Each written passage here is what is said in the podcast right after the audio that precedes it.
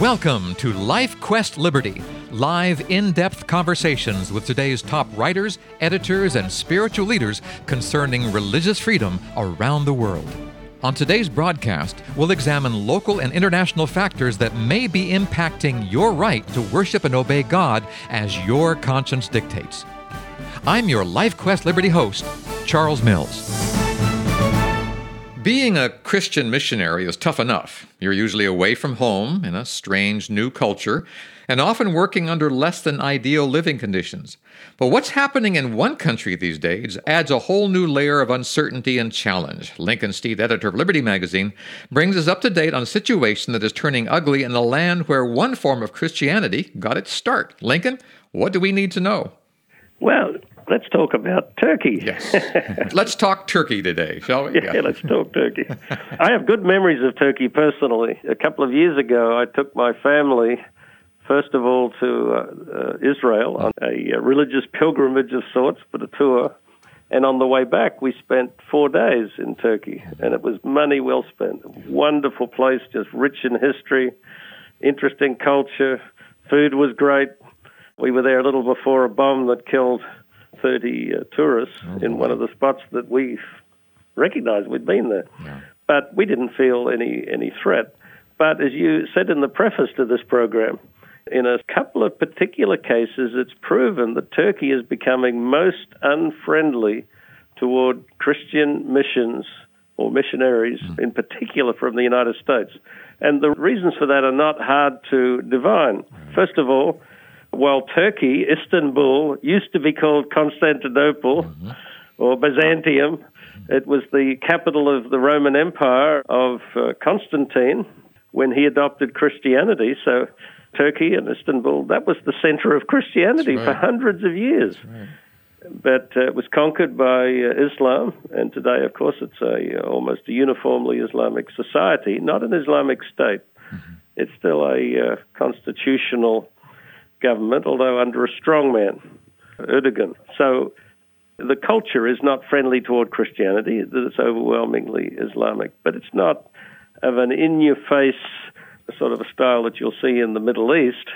And in fact, Turkey today does not appear to the casual observer, you know, as, as, as uniformly Islamic because they're still under a lot of the civil laws enacted by Kemal Ataturk just after World War One that westernized Turkey and, and, among other things, forbade by law the wearing of head coverings and even the fez that the men used to wear in those areas. So you don't see obvious Islamic dress. There's a few minarets, but other than that, it's not really an in your face thing. So, in a nice culture, but the underlying assumptions there are not friendly toward Christianity. Then, a little bit worse, while Turkey is a member of NATO and has long wanted to be seen as a European country, there was a coup in 2016 against Prime Minister Erdogan, which he survived amazingly because a couple of hundred people lost their lives. The military were out on the streets. There were mass demonstrations, and and it appeared for a while he'd lost it, but he regained power and came back with a vengeance, literally. But I think as many as 6,000 got the death penalty. Mm and they purged the military and, and, a, and a lot of civilian organizations. And the result of it was a distinctly anti Western bias on the part of the political authorities. That's quickly translated into negative attitude toward Christian missions, especially from America. So let's segue to the case in point that I want to share. Yes. There's a uh, man in jail in Turkey, been in jail since shortly after that coup in 2016, Andrew Brunson. He was arrested and charged with aiding and abetting terrorism. All that we can find out is that his crime is that he's a Christian missionary. Hmm. Andrew had actually lived in Turkey for 20 years, working in the uh, area of Izmir with a small Protestant congregation on that Aegean coastal town He'd made some good contacts, not a lot of converts, which is to be expected with that sort of culture, but he'd done a great work, felt very self fulfilled, enough so that once when he even received death threats, which is not uncommon anywhere, but particularly in such cultures, he was still committed enough and felt confident enough that he could survive and, and be useful that he stayed on. But two years ago, without really any warning, he was arrested and uh, detained, and then without an attorney even for two months, and charged with terrorism. As it's come out, the excuse for that is that he was witnessing to Kurdish individuals mm. because he'd started helping refugees, Syrian refugees. And uh, anybody that's paid any attention to the news knows that the fight with ISIS has involved Kurds. Yes. And many of the Kurds in, in uh, Syria and Iraq have been uh, forced back as refugees into Turkey. Doubtless that is true that his contacts with Kurds, but in no way has he been involved with their political adventures because in Turkey they see the Kurds as a, as a secessionist group, as traitors, and so on, and there's been very uh, bloody repressions of Kurdish aspirations. But this is the charge, with no good evidence that anyone can see, and as as a speaker at our recent Liberty dinner, an ex-member of the Turkish uh, parliament, uh, Dr. Erdemir, pointed out you know, the evidence that was given so far in court is, is just suspect to the extreme. They had a murderer who's in prison came and gave some testimony that seemed pretty uh, bad. Some of the people that spoke on the uh, pastor's behalf were dismissed, 10 of them, because the government said that they were terrorists. Well, no evidence given. So his expert witnesses are, disallowed the people that condemn him normally wouldn't have been given credibility as condemned criminals themselves. So it's very, very strange. The bottom line, it signals that a Christian missionary in this part of the world now who's awash in political and religious antagonisms is going to have a very difficult way of it. You know, I can almost hear Jesus in heaven looking down on this and saying, Been there, done that. It seems like the same types of forces that he faced, this man is facing. Am I right? Well, absolutely. And in a certain extent, they've always been like that. Yes, yes. But there's an ebb and flow of this that. Uh, and in fact, in, in the story that we're putting in Liberty Magazine, it ends by saying this, not about Jesus. It says, when Andrew Brunson decided to follow in the footsteps of the Apostle Paul by embarking on a life of mission in Turkey, mm-hmm. I wonder if he considered how closely his ministerial journey might resemble that of the New Testament writer. So, yes, some things don't change. Yeah, yeah. But we like to think that we're in a more modern, civilized, calm, less violent world, but it's not always true. It almost sounds like we as Christians are becoming more and more victims of attack simply because we're Christians, not necessarily what we've done.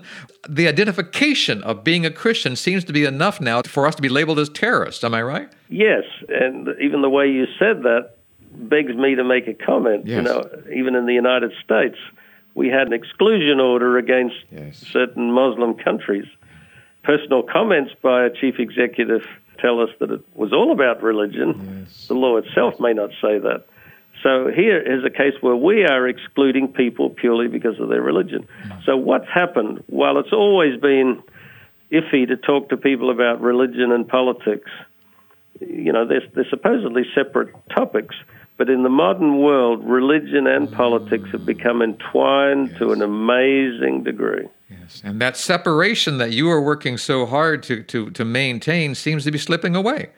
Oh, absolutely. Mm. And the separation, there's many reasons for it, but one is it protects you. Yes, yes. it's dangerous in a lot of countries to involve yourselves in politics.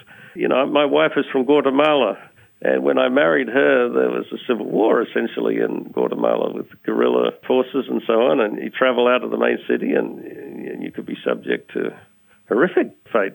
But she kept telling me, she, she said, you keep out of politics, you'll be fine. Mm. you don't make a political comment, they ignore you. And to some degree, that was always true there, and it's still true. But when your religious identity inflames these political parties, there's not much you can do. You're automatically part of the equation. And that's the very uh, sad reality here. And of course, inadvertently, I think uh, President Bush, uh, post 9 11, where he declared a a, a war against terrorism and mm-hmm. called it a holy war at times and a crusade against terrorism. Yes, yes. That's re-invoked in, in a certain part of the world all of the old dynamics of, of, of the crusades themselves and the East versus West and so on. And I'm certain that this evangelist has been caught up in this. Now, you know, no one could guess what will happen to him, and he's facing 35 years. Oh in prison if he's convicted for being a Christian. He's he's he'll be convicted of all that for simply being a Christian and acting out of love for individuals. Or for uh, maintaining a charade of, of terrorism, but in reality, I think that that's no. as, as you say. Very likely, he will be traded as a political pawn. Yes, but we can't know that ahead of time, and and and, and of course, even then, that's not a light thing. I mean, already two years of hell, legal hell. Yeah. So, you know, the stakes are very high, and they always have been for a Christian. And uh, for many Christians, it might be at least theoretically acceptable to sacrifice themselves if need be, as, as Christ did and the disciples. But when it's mixed up with these political shenanigans and when you're not directly on trial, at least as stated for being a Christian, it, I'm sure it makes it even harder just apparently to be enmeshed in forces beyond your control. And I got to say, Lincoln, uh, even as you say these things, Christians shouldn't get too haughty here about uh, how they're being persecuted. We've done the same thing to other people of other faiths, haven't we? Well, of course. And, and, and human humankind has got a lot to answer for to the maker, to the creator, and to the higher powers. Mm. but you know, we're we're a seething mass of prejudices and hatreds and all the rest, and religion just feeds into that, unfortunately. And often Christian missionaries, of course, have been uh, the advance cohort of, of, of even empire and of social disruption and so on. Sometimes inadvertently, sometimes very calculatedly. But you know, you can't mix all of history into any one situation. Right, right. right. And this pastor is what he, uh, I believe, purports to be. He's he's a, a man of high moral character who selflessly decided to go and work for other peoples to bring them what gladdens his heart, a knowledge of Christ. And now he's been uh, swept up in things that he didn't cause. Hmm. Andrew Brunson is his name. Him and I think there are several, uh, 20 or 30 other oh. missionaries and Christian workers similarly detained at the moment in Turkey. My, well, my prayer list has grown by that number, and listener, I invite your prayer list to grow by that number as well. Lincoln Steed, thank you so much for being with us today and alerting us to this situation. Our website is libertymagazine.org. Check it out. Lots of good stuff there, resources to learn more about these issues and other issues, all at libertymagazine.org. Until next time, this is Charles Mills along with Lincoln Steed, inviting you to rest in the freedom of God's love. Goodbye, everyone. If you'd like more information about LifeQuest Liberty, call 443 391 7258 or email us through our website at libertymagazine.org. Join us again next week at the same time as we examine more of the threats and challenges facing your religious freedom. May God keep the flames of liberty burning in your heart today.